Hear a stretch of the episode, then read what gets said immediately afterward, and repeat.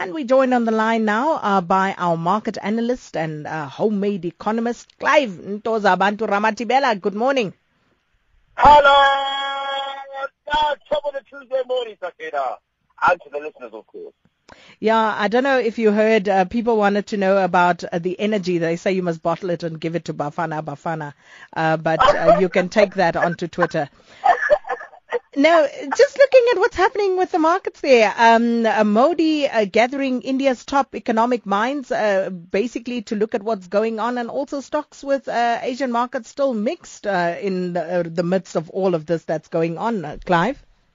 Yeah, nothing really to report. So, you know, on the market in front of the Asian market, still very mixed, still very confused. We're not sure actually what's going to be happening today.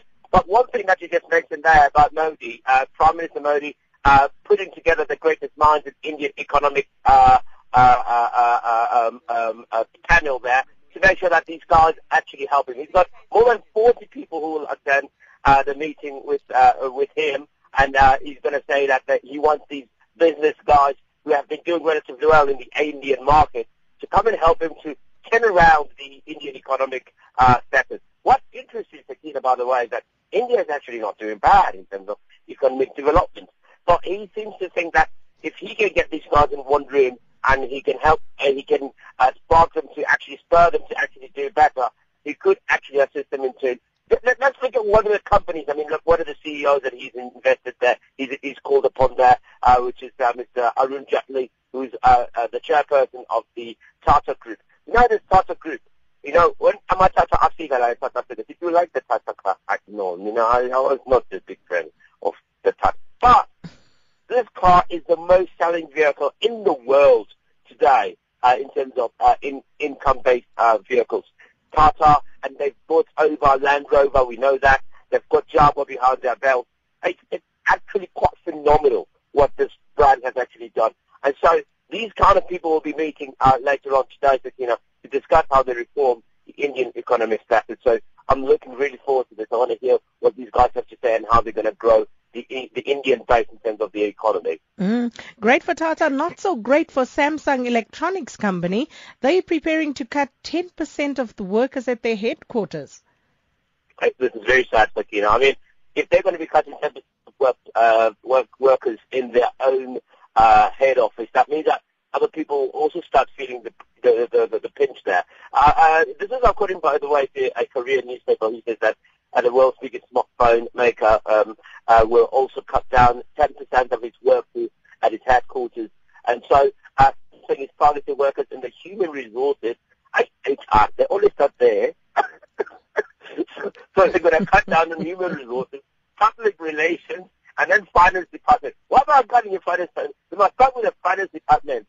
Uh, human resources, it's important, that's what. Anyway, that's what's going to be happening. Uh, the move comes after the new high-end Galaxy smartphones failed to impress consumers and triggered by five straight monthly declines and the wiping out obviously of more than 40, 40 billion US dollars of Samsung's market. We know that they've been having challenges and they're still struggling to beat Apple. So I think they must change their name to something else like Banana. So maybe that might help. I don't know. Oh my goodness. okay, Clive. and, and, just looking at the report here, see the European stocks are rebounding uh, from that weekly drop. What's driving that? Uh, you know, they're doing much better. We, we really don't know. I think it's the optimism that uh, the U.S. will not be uh, cutting, uh, will not be increasing rates uh, um, this month. So optimism has returned, and there's some sort of stability that's come back to the European market. Uh, the Stoxx Europe 600 index advanced by 0.5 percent, and we also saw that even earlier yesterday, uh, we started seeing even uh, the DAX doing relatively well as well. So um, it, it's quite interesting when sentiment comes back again that there's possibilities that these stocks can do well. People end up buying them a bit more, and the equity markets obviously take up on that. So nothing has fundamentally changed because we've seen that uh, uh, in Europe, we've seen a lot of volatility. Markets go up and down. I'm looking at, as I speak to you now, Mr. Sakina, I'm looking at the Stoxx 600 uh, index. Uh, um, from September last year to September this to, to August this year, it is amazing the amount of volatility there has been. But the difference really is